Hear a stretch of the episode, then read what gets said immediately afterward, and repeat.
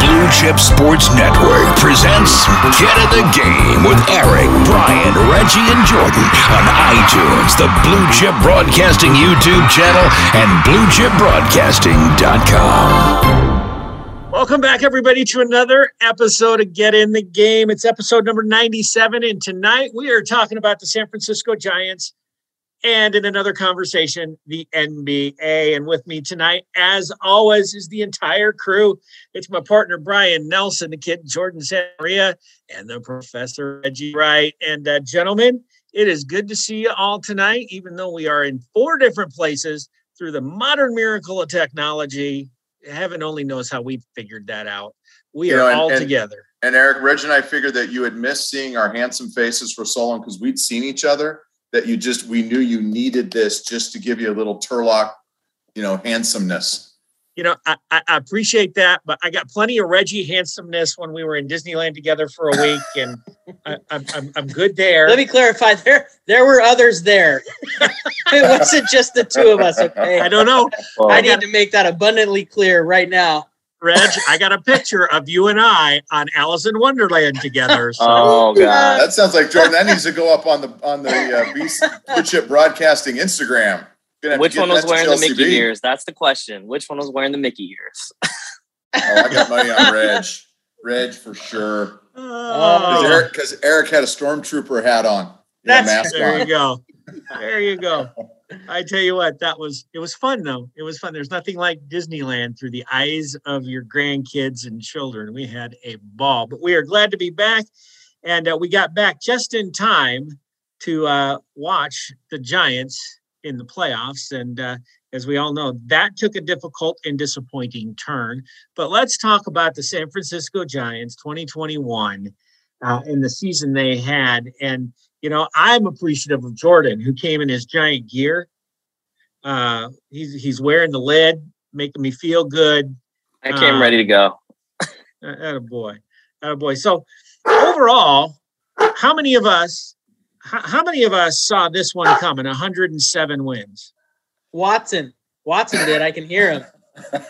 He was all he was all up on the Giants this year.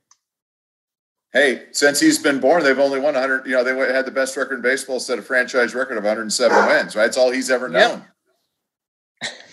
What was it? Uh, wasn't it like man when the park first opened? They had uh, some guys like Guido Sarducci had Portuguese water dogs out in McCovey Cove that he'd every time someone would uh, hit a home run, he'd he'd uh, have them jump off off his yacht or something out there, and they'd they'd swim to it and fetch the ball. Um, Brian, I, I think you have you have uh, the makings of something great with Watson.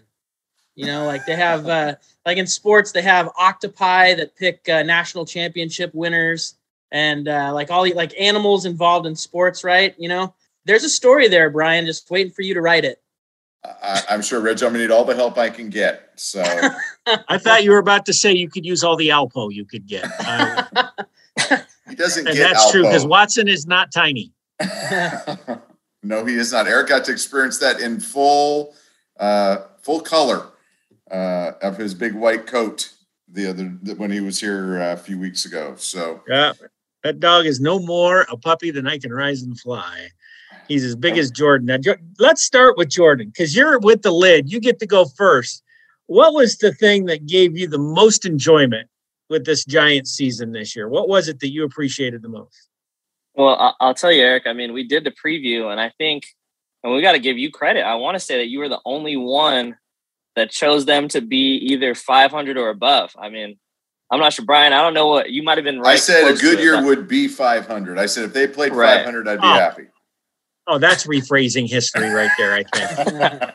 I mean, I'm not gonna lie. I, I buried them. I buried them. I said 60 wins, 65 wins. Like I had them having a horrible year. So I think overall, definitely pleasant surprise. Um, a, a lot of exciting things that we're gonna get into, but just just nice to see them be competitive. And not only that, I mean, exceed expectations, win 100 plus games, get into the playoffs. Um, and at least create, you know, some good memories for this season. So pleasant surprise overall, I think. I, I think you're right. And I think the the I can't take too much credit. I think I went out on a limb and had them between 80 and 85 wins. I only missed by 22 myself, so it's not like I was that close. Um, But I tell you, being the first to 40 wins, the first to 50 wins, the first to 60 wins, all the way through 100, they were consistently the first. That means they never had a had a period where they really took their foot off the gas pedal and had other people exceeding the way that they played. And you know, Reg, for you, what was it that you enjoyed most um, about the 2021 season?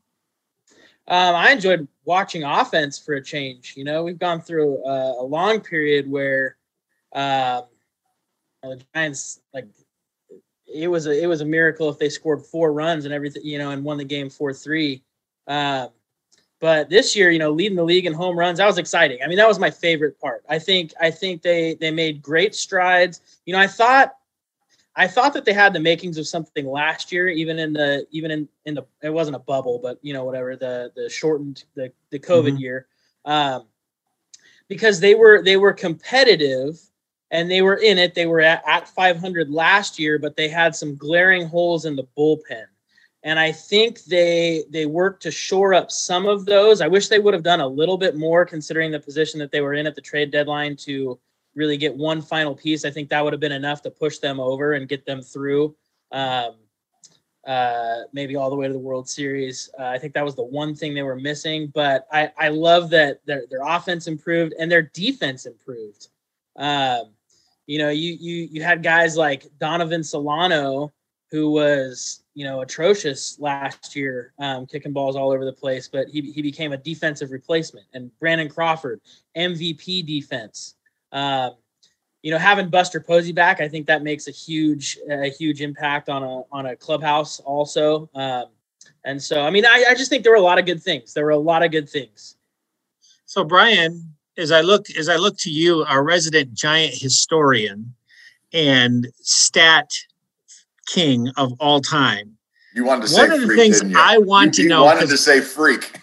I, I, was I was thinking freak or geek, but then I you know I I, I, I toned it back mm. um, because what I really want to know, and, and you tend to be, you know, in, in our partnership and our friendship, um, you tend to be the realist, and I tend to be a little bit more of the uh, whatever. Uh, I don't know what you'd call it, but it's not realist. High level optimist. There you go.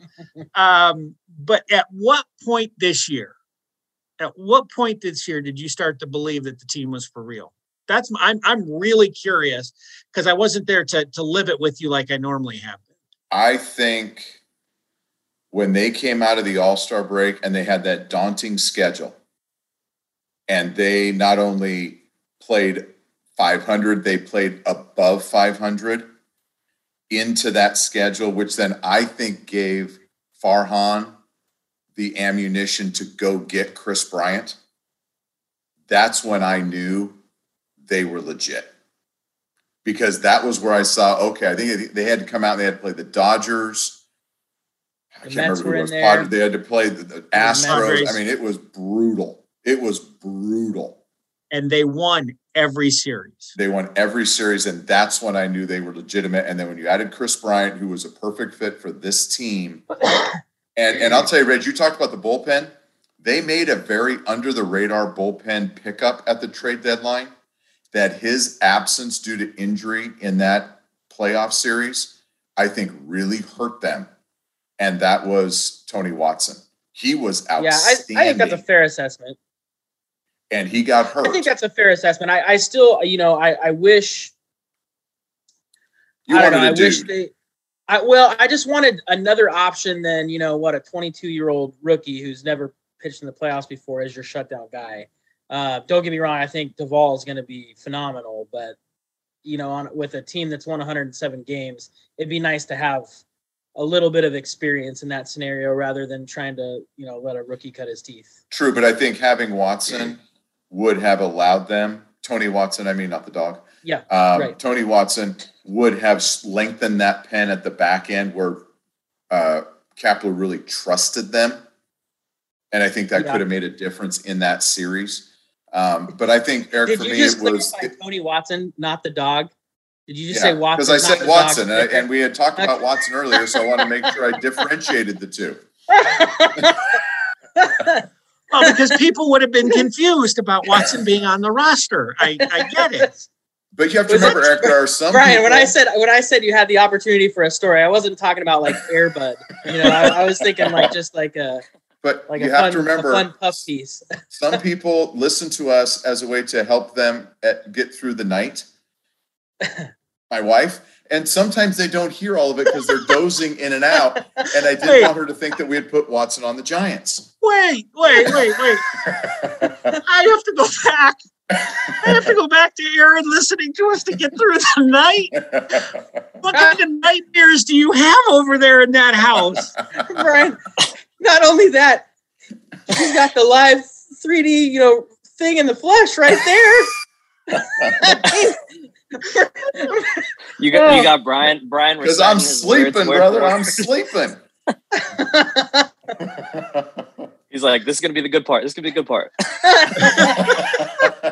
oh, oh, Eric's about to get roasted. Uh, at least I didn't say Well- what puts her to sleep at night. You know, at least I said that. You know, that wasn't the case. Although I'm that has happened to- too. Uh, All I know is if that if if we're what gets Aaron through the night, we got to pray for Aaron. This is serious. Oh, how did I Oh. get so digressed with a Giants conversation? Because usually I'm, I I'm don't ultra know. focused and just to on that. clarify, that's that's Aaron Brian's wife, not Aaron Rodgers, the quarterback for the Green Bay Packers. Anyone was getting, you know. Oh, hmm. as opposed to Tyler Rogers, the pitcher, who I just I'm I get iffy about. But anyway, we, who, we I, do who his twin brother Taylor I saw across the street from the ballpark before game one of the DS, and that was weird because they yeah, are but it would have been nice if he was in a Giants uniform. We would have would've helped. Yeah. And I I think had he not loved- got yes. hurt, he might have been in a Giants uniform. He got hurt Yeah. two weeks for or a week before the trade deadline, and that I think put any interest of that to come to fruition to bed. So I, I think Eric, that's the question. Eric, I'm gonna ask this question. You followed this from afar, Mhm. um, but you did have access to the MLB TV, so that was helpful. that was very helpful. Thank you. Um, so tell me who of the new guys impressed you and surprised you the most? One on the pitching staff and one at the plate. Of the new guys. New guys. Well, first of all, Logan Webb. He's a dude. Logan Webb is somewhere right in between in terms of physical makeup and pitching ability. He is right in the middle of a Matt Cain, uh, Madison Bumgarner. He is, you know, he's got he's got a Matt Cain build. He's got a a, a Bumgarner like fastball that that that isn't overpowering but has some great stuff to it and a slider that I just I think Logan Webb is one of those guys that is going to be an ace for years to come, as long as he stays healthy um, and continues to develop. Because remember, this kid's just 24. I think he turns 25 in November, and he put up Bumgarner esque numbers in the postseason. One run in his two starts, and his two starts both went past seven innings. And he only gave up one run against the Dodgers, one of the most daunting lineups in baseball in pressure situation. And um, I just think he he came on the scene and was just nice and consistent, and then exploded in the second half. And so, from a from a pitching standpoint, I'll take Logan Webb, and um, I would draft him and put him in any long term keeper league that I could find. Um, for I the new guys, off, yeah, You'll be a keeper, let me tell you. Smart move. Uh, and then on the offensive side, oh, the the the new guy. I guess, I guess Wade coming over from Minnesota would qualify as a new guy, and it's really not because of his overall numbers, but it's what the man did late in games. Brian, you probably got some numbers there. I don't know, but Okay, so his here's where late his night numbers heroics were stupid. ninth inning or later. I want to say he was 13 for 22 with a home run and 11 RBIs. Yeah. In the ninth inning or later. So that means you're facing closers, big time back end bullpen guys, and you are hitting over 600. I think his OPS was almost 2,000. It and on top of that, Well, and he almost did it Video again in game five. He missed He, it. he Yeah, hit he a just foul hooked it. ball. He hooked it. He got it Yeah, out he hit a front of foul ball off the off the bricks in right field, just you know, twenty feet foul. yeah, he had. I think the number was nine hits in the eighth inning or later that tied or won a game. Nobody else was close. There were teams that didn't have that many. Um, and so for one kid who had not been particularly um, successful up until uh, this year, boy, he, that was that was nice to have. And and it took me a while, but by the end of the season, if he came up in the late innings, I was real comfortable seeing him come to the plate. And I wasn't just I wasn't you know hurting there for why couldn't it have been Crawford? Why couldn't it have been Posey? You know, no, Wade, I'll take Wade at, at the end. So those and are I felt those when he came guys up to hit against Scherzer, didn't you feel confident? Yeah. That he, it was almost like I was shocked that he took a pitch, they called the strike, and it was in the box, but boy, the way he set up that didn't look like a strike. Um, it was almost shocking that he didn't get a hit. He had been that good in those situations. Yeah, yeah. Um, I guess let, let me ask this question. Let's kind of, I'm, I'm going to take a little bit of a dark turn here. And Jordan, would you, how many of the four old guys who had a phenomenal year, how many of them would you bring back? Now, they've already offered, con- uh, signed a contract with Crawford, but how many of the Belt, Crawford, Posey, Longoria guys can we afford to bring back? Oh, I've kind of always been a, a big proponent of of Buster and, and Brandon Crawford. I think Crawford definitely solidified himself as a guy. I mean, obviously the number. Well, well, we already got a number for him, right? So he signed. What was it, Brian? Two years, Two Two and years. thirty-two. two and thirty-two, right? So I mean, obviously the year he had um, justifies that, and I think just his defense in general. I mean, as the best defensive shortstop in baseball, helps us tremendously. I- Um, he he does not strike me as all i mean he obviously is but to look at him he doesn't look athletic right but that line drive he took from 12 feet in the air or 15 feet i don't know how high that thing was it i have no idea how he got up that high The Mookie I mean, Betts line drive. you would off take him underneath the hoop right Oh, oh, we're we're meeting at the rim. I'm I'm taking Crawford on every time. But I think that the funny part about Crawford is is like I think as Giants fans we get lucky because like I think the national audience only gets to see the highlight plays, but some of just like his basic, like you know, going to his left and throwing a guy out and making it look easy, like it's unbelievable. And he's done it year in and year out. So I think we're definitely spoiled with Crawford at short, and then Posey just just in terms of of the pitching staff and keeping all those guys calm and, and the way he he moves and handles his business has always helped us. Now on the other hand, I've never I, I've never been a big belt guy. That's just that's been my thing. I know he had a big year this year. I mean, he finally, finally, finally he hit 29 bombs, I think, this year. So Yep. he Yep. finally hit a Yep. number that was like, thank you. Like, where has that been my whole life? Um, but I think it's just hard because if he goes out to the open market, how many teams with a short porch in right field or American League will want him? You know, and that he can probably hit that those type of numbers on, on a yearly basis. But I, I don't think he's a guy that I would go over the top for at all. Um, and, and Longoria, I just think I'm kind of over just because he only played half a season. Um, and I know he could be a trade piece later on, but I don't think he's a, a guy that we bring back either. So I Well, think if yes if you on don't bring Crawford Longoria, and you got to trade him. If you don't bring Longoria, you got to trade him because he's got a year and an option on his contract. Right. I, I think we definitely trade him for something. Maybe you know minor league pitchers or, or a bullpen guy, something like that. agree or disagree reg Um, I agree. Well, I mean, obviously Crawford's already locked up. Um, and I and I think I agree with Jordan based on what he did this year. I think I think I think that's a pretty reasonable contract, honestly. Two years at 32, um, 16 mil per. That's I mean, he definitely uh, played to that level this year.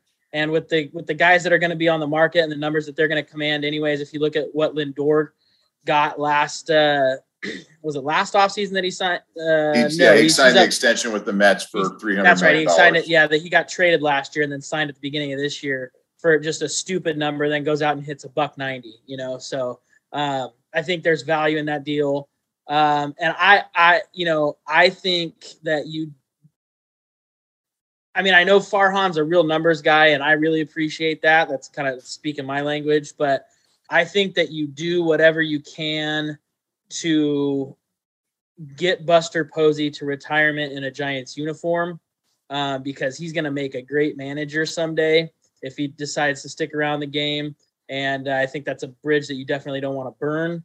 Um, and then Longoria has been, you know, my favorite MLB player for the longest time. But I mean, if if you look at where he's at in his career and where Kris Bryant is at in his career, um, it just makes sense to offer Bryant the money and slide him in at third base.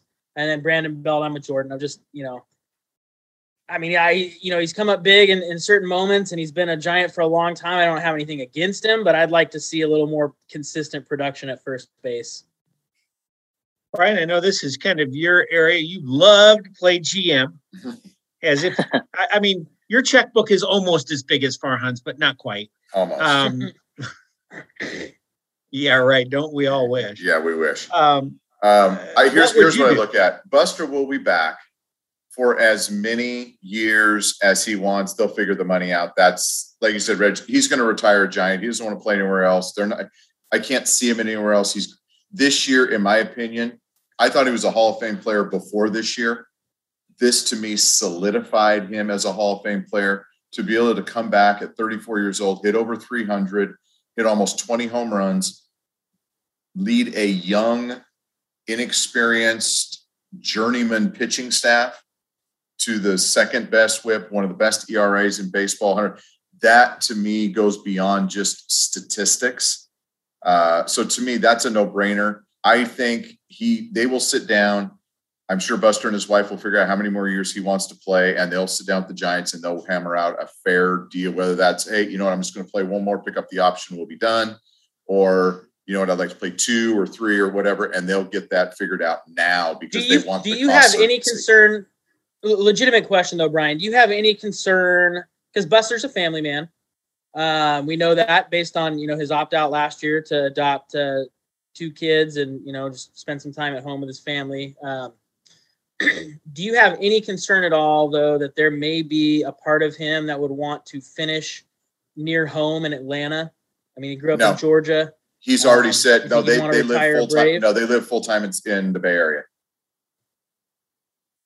They live full time I mean, in the East Bay. In Atlanta, or he, yeah, I know, he grew up in Georgia. He, no, their foundation is based here in, in Northern California. He's already said he will. He only wants to be a giant. And that's not a great negotiating tool when you say, I only want to be with one organization. Yeah. He's not going anywhere. I thought you were going to ask Rich, is there any chance you think he hangs him up? And that I oh. think is a possibility. I don't think it's probable, but I think it is possible. I think my my personal opinion on that. I think if they would have won it all this year, he would have. Oh, he would have walked away had they won it all. I think there's no question. Yep, but I don't think he can do it with this taste in his mouth, knowing how close they were, I, I think he comes back next. Well, it year. goes for for me and Buster. There's there's two things that the announcers dropped this this great piece of knowledge. Uh, I think it was like 20, 20, 22 or 23 shutouts pitched in the postseason history by San Francisco Giant pitching. And Posey's been behind the dish for 13 of those. 13 shutouts in the postseason that tells you all you need 14 to know. Now, it's actually 14 or 15 now because he had two in this series. There you go. Uh, it's that is that that's crazy talk. That that should put him, you know, if without a doubt the pantheon of all-time great giants, but definitely um, world. I mean, Hall of Fame worthy. And so I just I can't see us letting go of Buster. However, I would be concerned that Buster only had 400 plate appearances or 400, uh, 395 official at bats this year. And I think that's all you can get out of him for the next couple of years. Because, and that's probably why he was so effective. For me, I think it comes down to, you know, Belt, Crawford, Posey, and Longoria. I, I love Brandon Belt and I particularly his slash line was stupid 274, 378 on base, 597 slugging, 975 OPS. but he only had 325 at bats because he was injured on multiple occasions. And that has been something that has been with him his whole career. And as much as I love the 29 home runs and think, yeah, maybe he's he has um, figured it out. The question come that the, the question I will always ask is would I rather have uh, Brandon Belt or Kris Bryant? And to me, that is an easy answer. Go pay the money to Kris. Get him whatever it takes. He's young enough to be here for five years. Pay him and keep him. Okay, I'm gonna, I'm going to throw another scenario out here as we're going to start to look to the future. If you could find a taker for Longoria,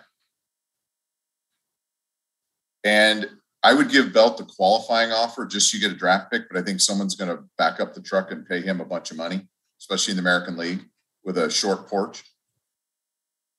I lose Belt and Longoria and Cueto's money, and I take that and I re-sign Bryant and I put him at first base, and I sign Corey Seager and I put him at third.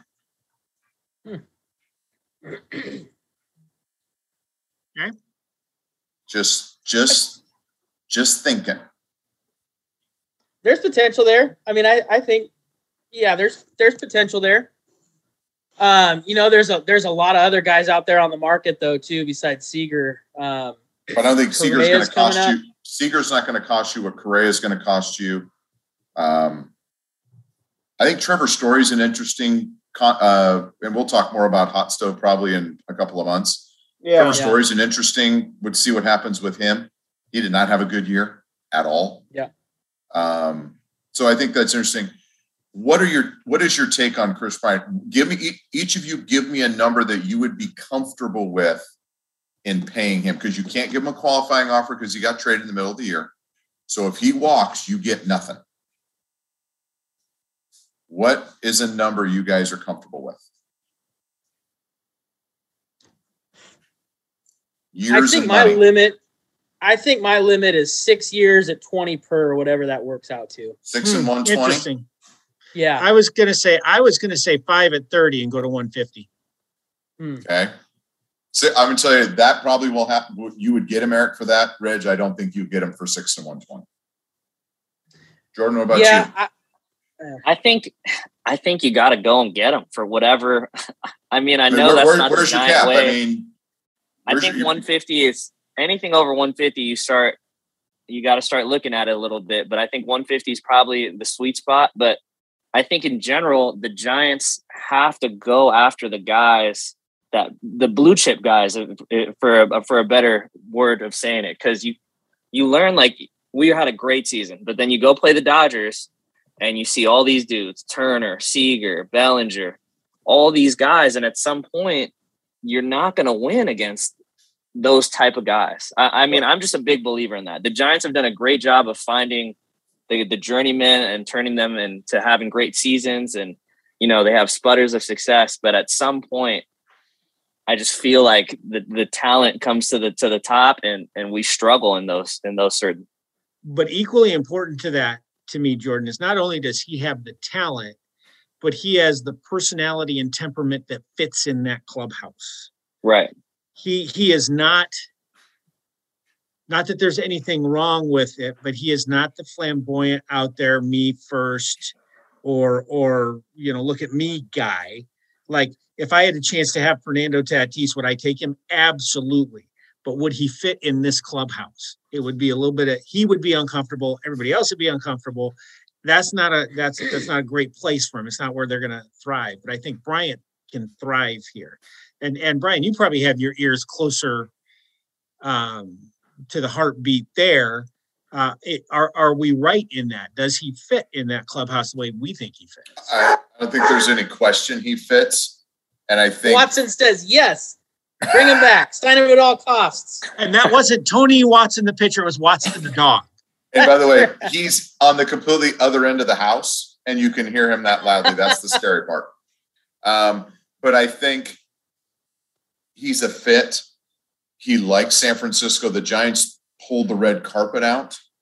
I thought he was good, not great in the regular season, but I agree with Jordan and what Eric said Who were the only guys for the Giants in the playoffs that hit?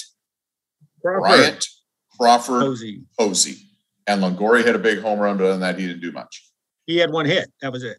Dudes, you get big dollar guys get paid for what they do in October. Case in point, the team that took him out.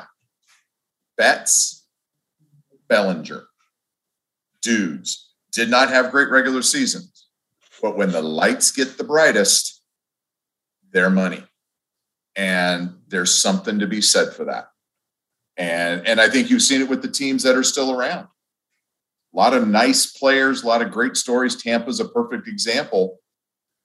They don't have dudes, and they got shut down in, Guys, in a do- short do we- series. Do we have any concerns that that Farhan might not go and spend the big bucks to go get a guy? Like he won't reach to get a guy. I've just been reading a few articles lately, and he. I mean, I know it's uh, it's how you phrase it, and I know he's going to be competitive and things like that. But I- just want the Giants to. They finally have the money. They finally have guys coming off, you know, the paychecks. Let's go and get the guys and be competitive to get dudes, not just journeyman guys. I mean, I feel like we're in a spot right now that's like pivotal for the next five years to go and get players. Here's and I'm I just think. a little worried that Farhan gets a little, you know, oh, that's too much, and then pulls off, and then we go get a different guy that's not a dude. Here's what I think you're going to see. I think you're going to see the Giants offer for maybe somebody like Bryant the highest AAV average annual value, but I don't think they'll be willing to go the years. They're not going to go six years on him. I think they would much rather go four and 110, 112, which is 27, 28 mil a year, but on a shorter deal with maybe a fifth year vesting option that maybe pushes the total to 120. And if he ends up vesting, he gets the 150, like you talked about, Eric. But they they're not going to go long. Those are scary contracts. They typically don't work. I'll tell you right now, the Mookie Betts contract, the Francisco Lindor contract already doesn't look good. The Fernando Tatis contract, you're paying for the front end of the contract, knowing you're going to have some dead money on the back end. And the shorter you can make those, the less dead money you typically deal with on the backside. So I think just watching how he operates, I think he's going to put money out there, but I think it's going to be high annual, short years because those long contracts are the ones that scare people. Look at the Crawford, two years. I think if they sign Belt, it'll be two years. I think they're going to be very short because remember, they got dudes a coming. They're just a couple years away. I understand. that- I understand what you're what you're saying though, Jordan. I'm thinking back to when he was in Los Angeles, and you know, really, what made the Dodgers good starting out was finding those guys, just exactly like what he's doing in San Francisco. You know, picking up LaMonte Wade, a nobody from Minnesota, who just all of a sudden shows up and you know crushes 25 homers. You know, 17 of them, 17 of them to go ahead in the seventh inning or later, or whatever. Right? Like you know, these guys that just show up out of nowhere. Um, it- like he put together an entire pitching staff of guys, you know, DeSclafani and Alex Wood, all these guys who are, you know, uh, average at best elsewhere, and then they they show up in San Francisco and and uh, just dominate. So um, he did that in in Los Angeles with Trea Turner and uh, I'm No, sorry, not Trey Trea Turner, Turner. uh, Justin Turner, and and like you know a bunch of other guys like that. Max Uh, Muncy, Chris Max Taylor. Muncy, yep. Mhm. Yeah, yeah, guys like that. That's kind of his MO. But the thing that got the Dodgers out paying for guys like um, you know, David Price when they brought him over, or um Mookie Betts is the big Uh, one. Mookie Betts, uh, yeah, the, is the big one. But that, you know, and now and now it's like uh, Trea Turner and Max Scherzer. They're they're pushing all their chips on into the table. That's the that's the ownership group. That's like the Magic Johnsons and the uh, uh, the guy that owns the Warriors. Uh, his name's slipping my mind right now. Joe Lacob. Yeah, No, it's Joe not Lacob. Lacob. It's not like it's No, no, no, guy. Lacob. It's the Peter Gruber. Peter Gruber. Gruber, Peter Gruber. Yeah, Gruber. Gruber. Gruber. Yeah, yeah, yeah. So th- it's those guys that are kind of that that kind of dictate. I think, in my personal opinion, that dictate those big moves. So I think what you'll see is Farhan do all the little stuff like he's been doing to improve the team, and it's going to come down to guys like Larry Baer, um, who who say like, yeah, go all in, let's do this. I want big name guys to put you know fans in the seats and stuff like that. So we'll see.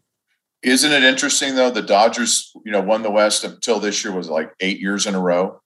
Yep. Yeah. But they only won a World Series when they got a star in Mookie Betts. Mm-hmm. Yeah. You have to have position player stars. Don't you can't have a team full of them because that's too expensive, but you got to have one or two that are just nails. And they had it with Posey and those in their prime. In, in their prime, you need a star in his prime. And I think Brian is good. I don't think he's a star star. I think you need somebody hmm. else with him along with Posey and Crawford. And that's why I'm saying a guy like a Seager or not, and it may not be quite that high end, but you need somebody with some pedigree that you know income crunch time. And look how great Corey Seager was the best player on the field last year in the postseason. He was a monster. And he had huge hits, you know, in a couple of key moments in the in the division series. Though you got to have somebody like that. You got to have a couple guys in their prime, and then you you know you surround it with other guys, and and we'll see what he does. It's going to be interesting. Well, and and how much do you have to do that though? Because here's the other, you know, we're talking about all the good stuff that went on with the Giants this year and, and some of their numbers and some of their players. Remember, not only did we have the team that had the most wins in the regular season at 107, right?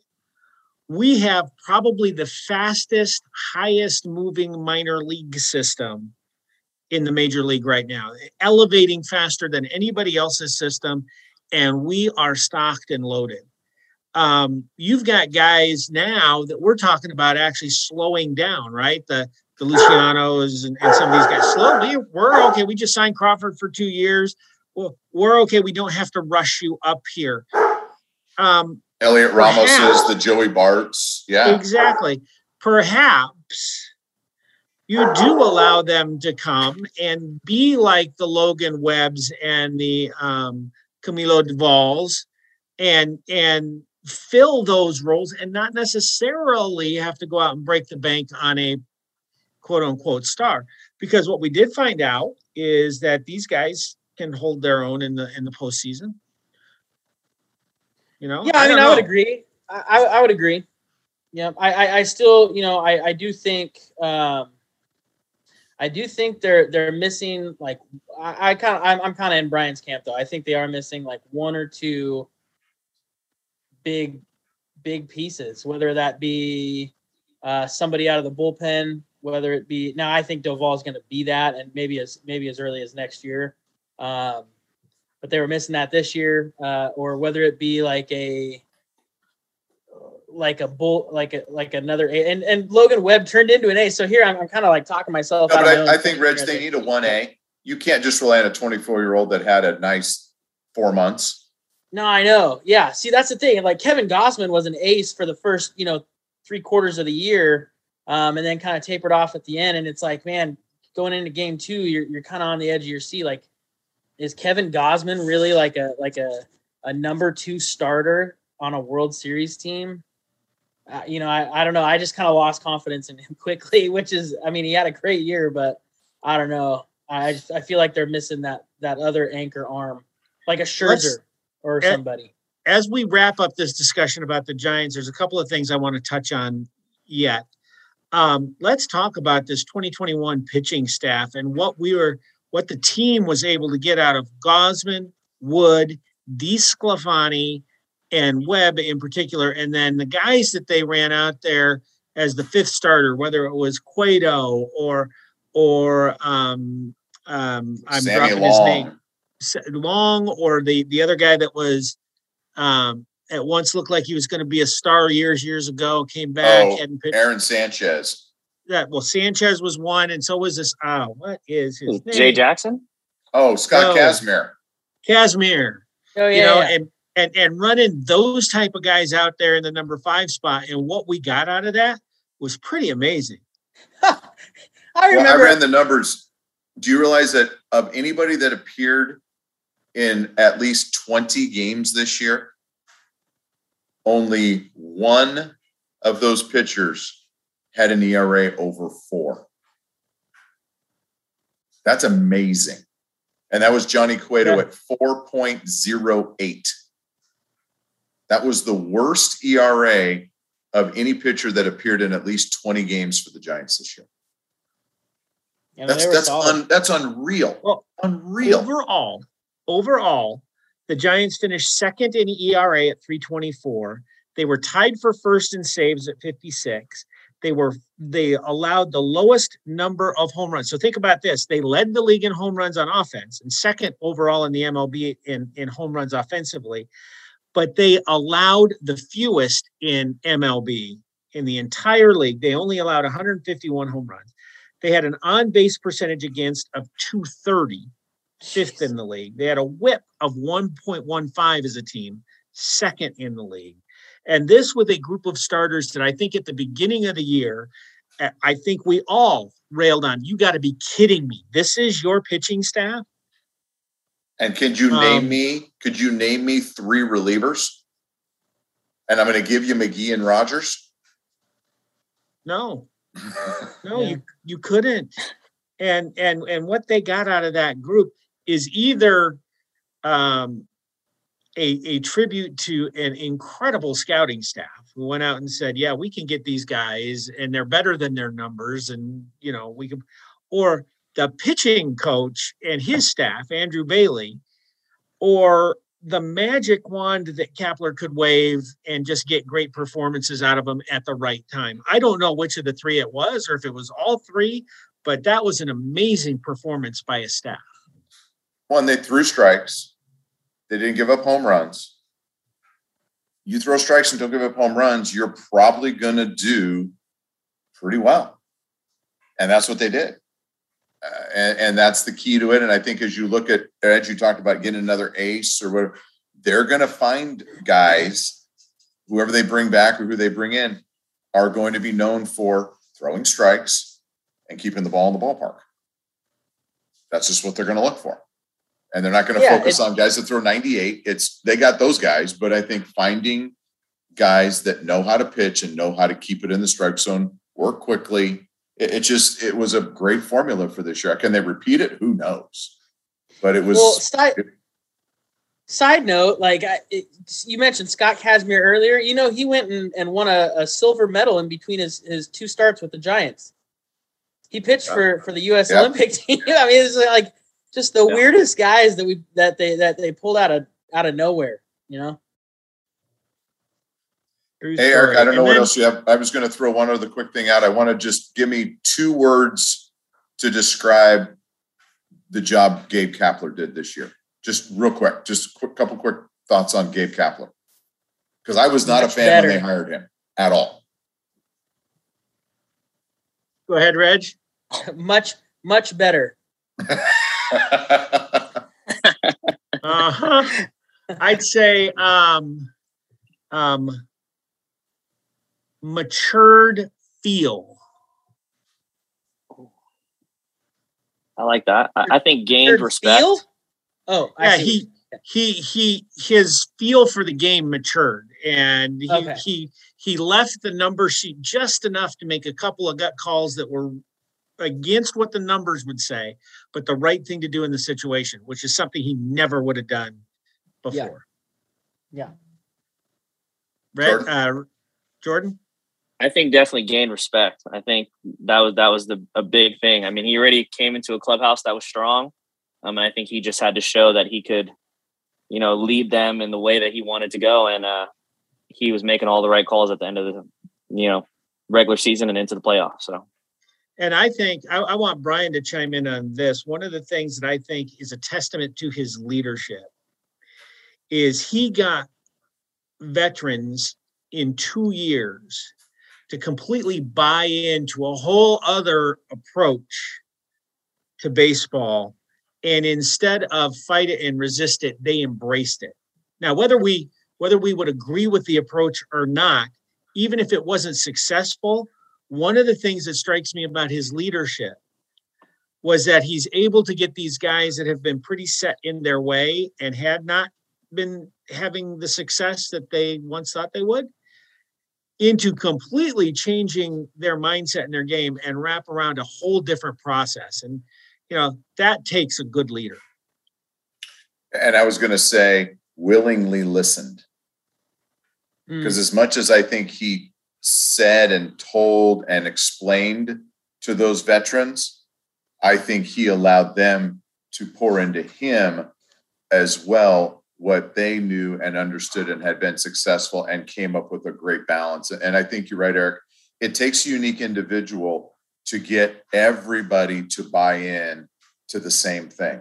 Yeah, it helps when you win 107, but when they bought in, they were picked fourth or Yep. fifth in the division.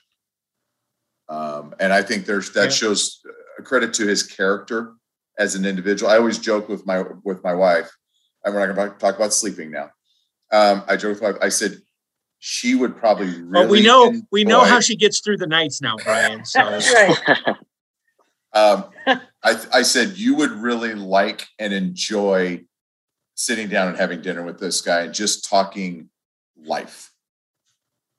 I just think there's something about him that I think is very genuine, whether you agree or disagree with how he sees things, baseball world, that's irrelevant. I think he garners respect because it's real. He's not a fake. He's not, you know, putting on a show. He is who he is and I think he's willing to listen in every aspect of life. And I think that's a credit in a world right now where that doesn't happen ever. It seems like. Yeah. And so Well, I, I, I- just I think, think- that's neat. I, I was just gonna say, I think um, you know, just real quick before we move on, I just wanted to say, like, as a as a you know guy who's coached myself for some time, I don't think I've I've ever had more respect for a leader of an organization than Gabe Kapler when he gave his post game press conference and he was asked about Wilmer Flores check swing. You know, he he kind of just brushed right past it and said, you know, that was not the reason we lost the game tonight. There were many other areas of the game where we lost the baseball game, you know, and and to just like it was so evident that he wasn't focused on stuff like that. Um, um, yeah, and just like he he has a, he has a growth mindset, and I think that's how he wins guys over. That's how he gets Buster Posey to get out of the squat and catch on one knee. You know what I mean? Because he he's always thinking about um, you know where where's the one percent that we can get better? Um, and, and it's always grow grow grow. And so you know I, I i really gained a ton of respect for him this year. Because I, I gotta be honest i was i was getting pretty tired of him going to the pen for trevor gott you know night after night after he gives up like five blows five run leads last year. That was getting old. Yeah, yeah, that that was a little bit difficult, but this year was completely different. 107 wins, a difficult, hard fought uh, series loss to the Dodgers, which somehow seems always a little easier to take when you have overachieved by the amount that they overachieved. And and I found, like Reggie said on the, on that check swing, I wasn't upset about the check swing. I was, uh, it was we were in gravy time anyway, and what it really was was early in the game when they had guys in scoring position, they didn't hit. And that's where they lost the game, not on a doggone check swing with a guy on first down by a run in the ninth. It was on something much different, and it's much easier to take when you're not expected to be there in the first place. Uh, don't don't ask me if it happens next year. It may not be quite that way. Um, we'll, eric's we'll see. projection for giants 2022 tw- uh, 125 wins Let's go, Danny. Hey, let's turn our attention ever so briefly to um, the league that is just getting underway. It was opening night here last night in the NBA. And what I think we want to do right now, just real quick, a couple of questions that each of us have on the NBA as we watch it this year. Uh, things that you might be the NBA, Reg, Reg, the NBA stands for National Basketball Association. I know that's your first question, so let's let's get there. Fair play, sir. I was wondering where you were going with that. There, there were a lot of different directions you could have gone. I'm glad. I'm glad you didn't go most of them. Um, so I, the the first question I just want to ask, I want to ask you guys, in all honesty, how many games below 500 uh, will the Lakers have to fall before LeBron James gets quote unquote injured for the season and begins to blame the front office for not putting the right talent around him? Oh, It's not gonna take many. That was a pretty I got- loaded question there, I, I got to think about. It. It's a short answer, but I got to think about it for a second. Um, Reg, I'm going to say five. They got to get five games below 500. so so And, if, and if they're 0 five and five ten, doesn't count. 0 and five doesn't. count. I mean, right? quarter of the way into the season, if they're five games under 500, I think the hammy might blow. yeah. Yeah, he's gonna go into the hyperbolic time chamber in, in the basement and and just to just hang out and to let Russell Westbrook figure it out. Yep. I, my question, uh, which really I wasn't going to ask this question, but since Reggie brought it up, is how long will Davis and and James have patience with Mr. Westbrook as he tries to figure it out? Oh, he got he got a long way to go based on last night's performance. I'll tell you. What did he finish like three for seventeen?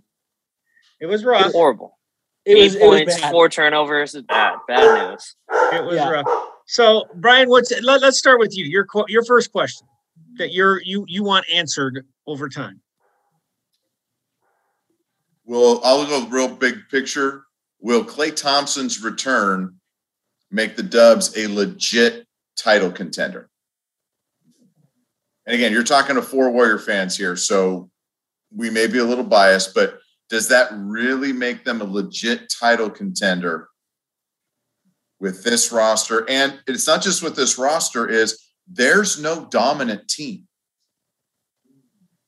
Milwaukee's the defending champ and they're good, but they're, you know, they've got Giannis and a couple other good pieces, and you know, there's not a ton of depth there. Are they a legit title contender if Klay Thompson comes back? And is and I'm not talking Klay Thompson of five years ago. I'm talking a basic facsimile of himself. Yeah.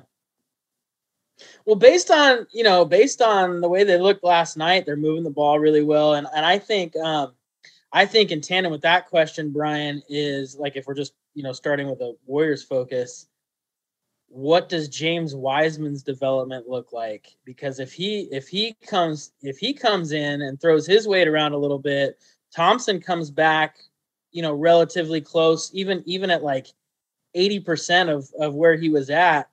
I, I think you're looking at a team that could make some noise, some legitimate noise.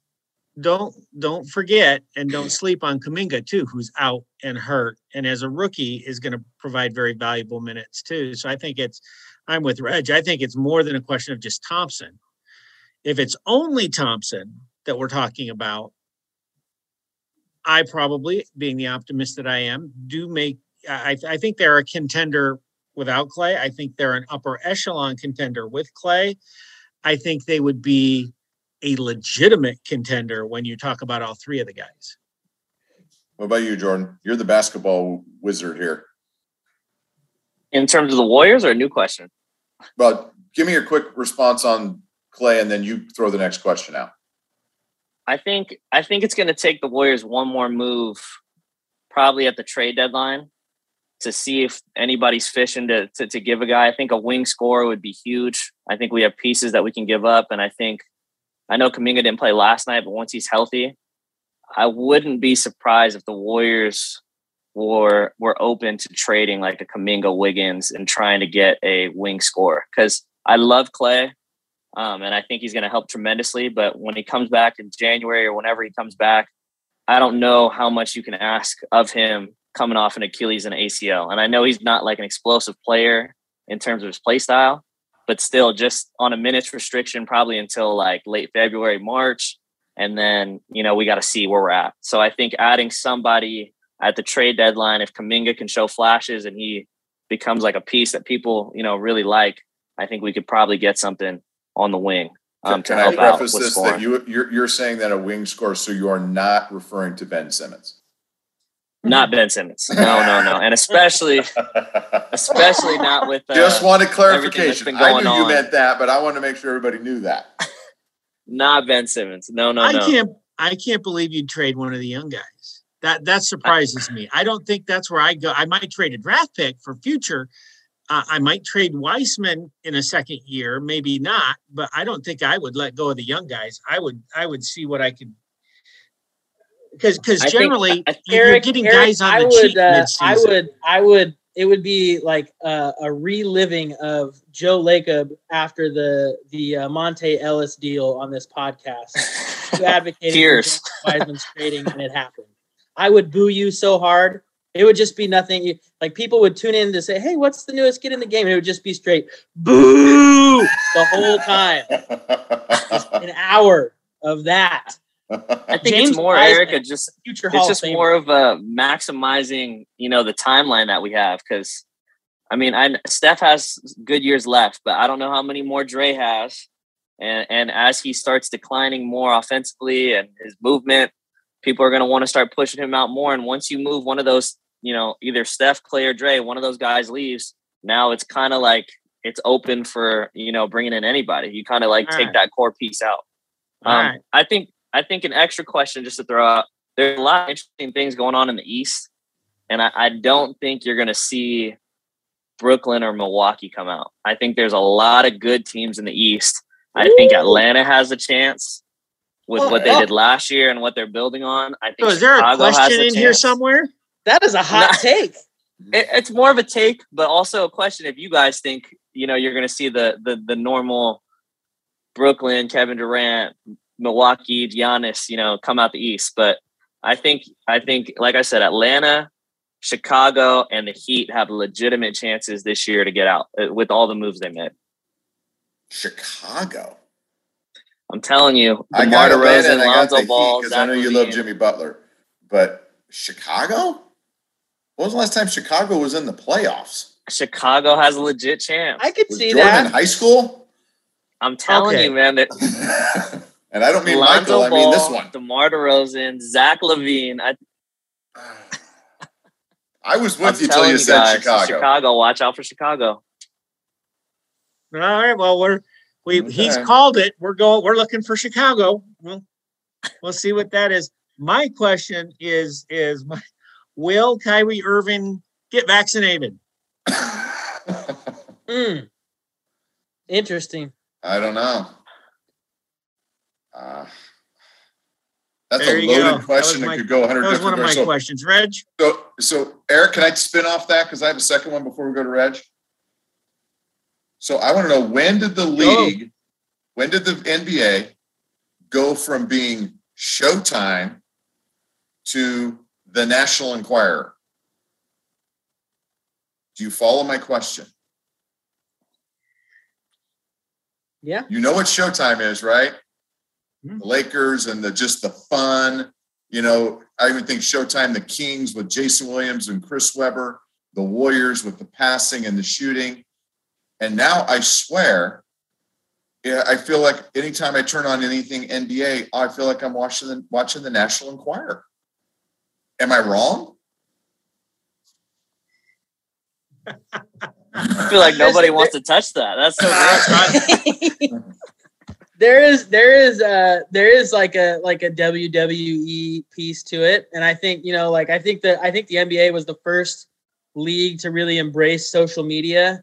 Um and I think this is the the manifestation of all that uh you know where um you know the things that happen off the court are just as intriguing to the fan base as the things that happen on the court and I don't know that that's necessarily bad for the league from an entertainment standpoint, to be completely honest. I mean, um, you know, like that's it, it keeps fans engaged. Ba- you know, it, it would probably do baseball a lot of good to, to think of something like that, you know. I mean, I, I okay. All right. Uh, I want to hear Jordan's take because I want to make sure he even knows where I'm going on this. No, I, I I hear you. I, I I'm very. I actually agree a lot with Reg. I just think basketball is just one of those sports that it's like I, I don't know if it's more ingrained in in pop culture and and things outside of the actual playing surface. Um, but you always, I feel like we always hear, you know, a lot of craziness going on. And I think this year, just with everything going on in society in general, you're gonna, you know, it's gonna be more stuff off the court that's the focus than it would be on the court, I guess. At And least in the start of the season. Do you think that's partly also because there are just so few players compared to a Major League Baseball or NFL roster? For sure. And I think it's like the NBA does a great job of just like individual image, right? Like, I mean, LeBron James, like, you don't have to be an NBA fan to know LeBron James or Michael Jordan or Kobe Bryant. Like, for whatever reason, I feel like the NBA compared to a lot of other sports, the image and them just being on the court and like you said, less players, you can see their face. There's no helmet, there's no hat. Um, it's just always been that way. And a lot of them are getting into the entertainment industry, right? Like LeBron James, uh, you know, he revamped Space Jam. Steph Curry has like a television show, a miniature golfing television show. You know, like these guys have primetime deals and they're, you know, they're so their faces are known. I, I think truly also what's exacerbating it all is that, that we're we're still in a in a position in society where sports have not returned to their level of prominence in people's priority list as the rest of what's going on in the world quite yet, or or at least the way that they were prior to the pandemic. I would say, um, you know, I, I don't think that we're fully back in that regard as as a as a united as a, as a nationwide fan base in terms of willingness to engage in sports and and whatnot. There's still a lot of other things on people's mind, um, where you know like heading down to the local bar with your buddies to be a rabid, you know, uh, Oklahoma City Thunder fan for for a night is is not like the end all be all for people right now. Still, if that Well, especially the. Oklahoma City Thunder, but. yeah, that's probably like the worst. The They, worst. st- uh, wait, wait. uh, They still have a example that I could've franchise. I've lost track. Can you name two players? on the Thunder. Yeah, Shai Gilgeous-Alexander. I Oh knew yeah, that was yeah. the one. That's the only one I, I gave you one. I gave you one, Reg. Come on. Yeah, man. I geez, the Thunder. I I have no idea who the Thunder don't have anymore. They still clue. have uh Serge Ibaka? No, he went to Toronto. I have no, idea. No. gone. What about you, Jeez, Eric? man. What's your what's your thought on that? Because you're you're even remember even further back than I do. You remember when Yeah. the NBA Finals was on tape delay? Yeah. Yeah. Um, I. I don't know. I just know that I, I think part of it comes. It, it, it's a Let me. Let me first paint it as as a combination positive negative. The drama seems to follow empowerment, right? Which I think is a great thing. Um, players now feel more empowered uh, perhaps in the NBA than they do in other leagues because there is so few and they command so much and they get paid more than the average, and so they they have more um, more empowerment.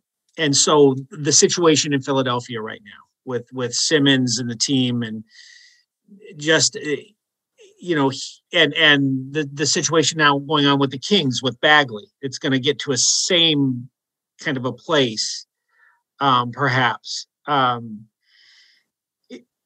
players have more vocal power and they can try to flex their muscles in ways that are sometimes appropriate and sometimes not. And I think that's why maybe there's more uh, drama now than there has been um, because they feel they have more control and feel that they are a little bit more immune to some of the negative stuff that can come from taking um, you know their own career in their own hands and and saying yeah i want out you know or i'm not wanted or i need this player to be with me or things of that nature. So maybe that contributes to the soap opera nature somewhat.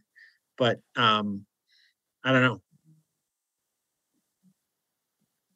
I thought it was I- interesting, and and it wasn't national as it being negative. It's just I feel like we spend so much more time talking about the soap soap opera part of the league that we've lost a little bit of the focus of the enjoyment that is the game.